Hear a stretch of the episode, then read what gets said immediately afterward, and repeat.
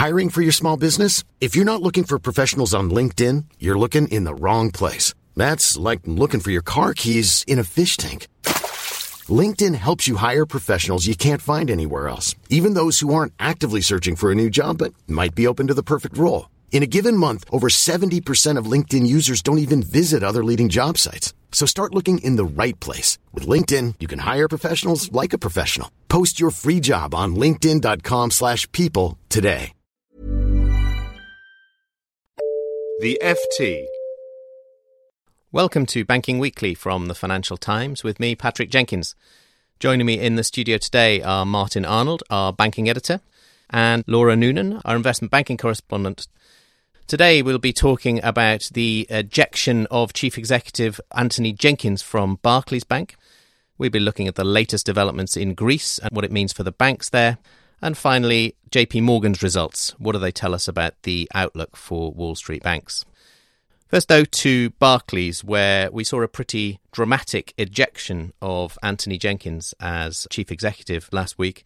Martin, we kind of suspected that Antony Jenkins would go at some point when John McFarlane was named chairman last year, end of last year. He wasn't expected to keep the CEO, but nonetheless, the ejection was fairly swift and brutal, wasn't it? It certainly was, and the manner in which it was done was fairly unusual in that there were none of the usual references to it being a mutual decision and Antony Jenkins, you know, wanting to move on to a new opportunity and this being the right time to hand over. It was made very clear that, you know, he wasn't seen as the right man to take the bank forward and that they needed to move much faster, and that indeed the strategy that he had presented to the board at an off-site meeting last month was not sufficiently ambitious, and they wanted to move faster. And John McFarlane made it very clear that the non-executive directors had seen how he operated and how involved and focused on turning around the performance of the bank and therefore asked him to step in and take executive control of the bank on an interim basis until they can find a replacement chief executive. And as you said, it was expected that this change would come, but just not this suddenly. And I think what happened was there was a big bust up between Antony Jenkins and the head of the investment bank, Tom King, over the severity of cuts to the investment bank that Antony Jenkins wanted to make. Tom King was very resistant to that, said there was a franchise risk in doing so and they would lose all their best bankers, including him, and, and he even threatened to retire at one point over this clash. Was persuaded to stay by John McFarlane, the new chairman.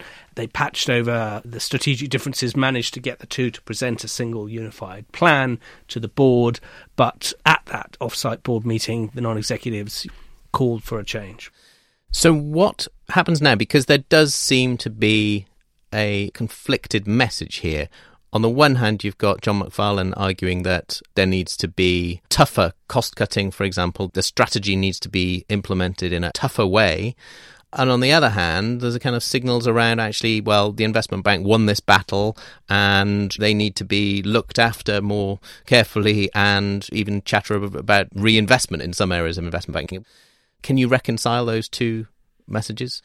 I think there is this contradiction in the messages that have come out of Barclays in the last few days. But I think to try and explain, Antony Jenkins was seen as trying to cut almost indiscriminately the investment bank and causing you know a lot of friction with the investment bank. His background is all in retail banking. He was not seen as somebody who sufficiently understood investment banking, and therefore he was seen as just cutting willy nilly without really kind of understanding what he was doing.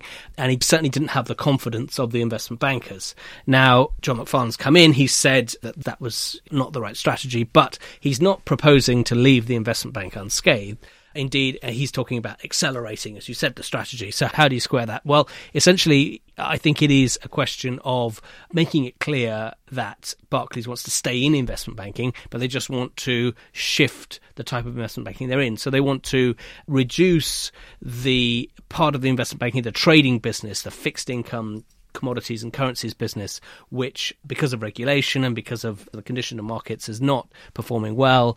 And they're going to cut back that business and they're going to invest in the fee earning businesses of mergers and acquisitions, corporate finance advice, debt capital markets, equity capital markets, and build up those businesses. The problem they'll have is that all the banks are trying to do exactly that. UBS have already done it to a large extent, but Deutsche, Credit Suisse, HSBC, all the other European banks are thought to be pursuing a very similar strategy. Well, we'll obviously report back over the coming months and years on how successful they are in reconciling all that. Let's turn to our second topic. For probably the fifth week running, we're looking at Greece and the plight of the Greek banks. Fortunately, we have a small light at the end of the tunnel for the Greek banks, just as we have for Greece as a whole. The banks are still closed. So called bank holiday has been in place for more than a week now. The latest is that I think they're going to be staying closed until Thursday. If everything gets ratified in terms of the broader deal, they could reopen on Thursday, though, Laura. Yeah, I think Thursday is the earliest possible time when we will see the Greek banks reopen, but we don't have absolute clarity on that yet. But certainly, when you talk to Greek banks, they are a lot more optimistic now than they were towards the end of last week because while they can't say definitively when they can open again, they do at least have hope. They aren't fearing exit of the Eurozone anymore, they aren't fearing collapse. So that is positive for them. And the putative deal that has been struck helps them in two ways, if I'm right. Firstly, they get a potential capital injection of up to 25 billion euros, and they also get potentially the taps turned back on in terms of liquidity from the European Central Bank. Yeah, well, that is certainly the hope on that. I mean, we should have a decision from the European Central Bank on Thursday about how much more liquidity or how much more funding they are willing to extend to the Greek banks. And that really is key here because even though they did impose limits on the amount of cash Greece could take out of the banks, we have seen a very big withdrawal in the last couple of weeks. So banks need to have some way to get cash back in so that they can reopen. So they do really need the ECB to temporarily allow them access to more cash. So just to be clear on that, although the banks have been closed in terms of their branches, withdrawals have been feasible obviously through cash points and so on, but limited to 60 euros a day. They've had about 100 million a day, roughly, of, of withdrawals over the past week or so. Yeah, that's roughly it. And they have, in terms of liquidity, they have about 89 billion of European Central Bank money at the moment, but that's been frozen for the past couple of weeks. We think if that gets reopened, do we have any idea of how much would be freed up? Potentially 10 to 15 billion extra, we think, could be freed up. But it does all depend on the European Central Bank being happy also that the Greek banks have some kind of collateral which will actually allow them to borrow. So you're only allowed to borrow from the ECB if you're able to give them collateral, which then means that if the bank can't pay it back, the ECB can take the assets. And it's not clear at this point that the Greek banks have enough collateral to actually get an extra 10 billion. So there's also talks about them getting some kind of support from the ESM, which would help them to actually access more funds. So we need two things to happen. First, the ECB to increase the ceiling, and that is really critical. But then, second, we may also need some kind of capital enhancement, which would allow the banks to actually access that we may also need a liquidity enhancement to allow the banks to access that. But the liquidity issue is really only one side of the problem for the banks. They now have a very big capital hole, they just don't know how big. So the banks are also going to need to be recapitalised at some point in the future pretty soon, which is going to be good for the banks, but also very painful for the investors who would have subscribed because these banks would have raised cash in the last few years from investors who would have bought in ahead of the ECB stress test last year and those investors stand to lose out a significant portion of their ownership, if not all of their ownership, unless they are also willing to take part in recapitalizations. And so far, I haven't heard any of those investors say, yes, we do want to pump more money into the Greek banking sector at this juncture. Funnily enough. But that's where potentially the 25 billion comes in as a route to recapitalise. And just to be clear, one of the reasons they need to recapitalise is because what's happened to the potential value of the assets on their books as Greece's economy has turned down in recent weeks and months. Non performing loans are expected to have jumped yet again. Yeah, but it's very hard to be definitive about that at this stage because if they are able to get things stabilised in Greece, if they're able to have a programme which actually does something to actually stabilise the Greece economy and put it on a sounder footing going forward, the overall damage to the quality of the bank's assets won't be nearly as bad as if we had had Greece exiting the eurozone as it, or if we hadn't been able to find a program. So the lasting damage is going to take some time to assess. I mean, certainly it has been bad for the quality of Greek bank assets, but I think at this point it is too early to say how bad it has been and how deep that damage will actually be. So they will be assessing the Greek banks' balance sheets in the autumn, I think, which will be after all this has calmed down. So you might see a preliminary recap before that and then a more final thing once they're able to actually properly assess the impact of what has happened in the last few weeks. Well, certainly it looks a little brighter this week than it did seven days ago. So uh, I suspect we'll come back with another update next week when we have potentially a more definitive view of, of where this bailout will leave the Greek banks. Let's stay with you, Laura, for our final short item on JP Morgan. They have their quarterly results out.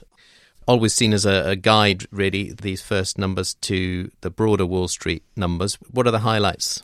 And the numbers are actually good this time. They're actually extremely good. So JP Morgan was expected to have earnings per share of $144. They've got earnings per share of $154, which is a, big beat from a bank which has struggled to even meet expectations recently. If you go down through the detail of the results, the biggest beat seems to be from the corporate and investment bank. And in terms of year on year growth, the net income in the corporate investment bank was up 10% year on year versus a 5% year on year rise across the group. So that really is what has helped them this term. And what's behind that investment banking outperformance, particularly? So I think they signal out higher advisory fees and higher debt underwriting fees as being one of the key drivers within the corporate and investment bank. It's the M&A boom, basically. It's the M&A boom, basically, which is helping them. And JP Morgan is almost always top of these M&A league tables. So when there is an M&A boom, JP Morgan has an outsized boom from that. And I guess it augurs well, particularly for the likes of Goldman Sachs later in this reporting season, but across the board, I suppose. Yes, it looks good for any of the US banks, but one of the trends we've been seeing recently is that the US banks have been winning a lot of share in the European market. So we can also take from this that if we've seen a big rise in the JP Morgan advisory fees, that may be hurting some of the European banks who also do M&A services and who have been very much focused on their own internal issues recently. There are some major changes going on internally, so we may see weaker numbers from them in terms of their fees for M&A and for advisory work. There's definitely something to look out for over the coming weeks. That's it for this week. All that's left for me to do is to thank Martin and Laura here in the studio.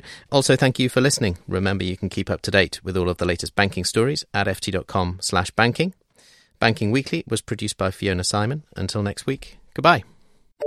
For more downloads, go to ft.com forward slash podcasts.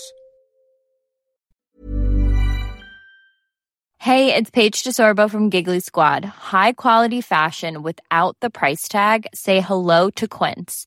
I'm snagging high end essentials like cozy cashmere sweaters, sleek leather jackets, fine jewelry, and so much more. With Quince being 50 to 80% less than similar brands.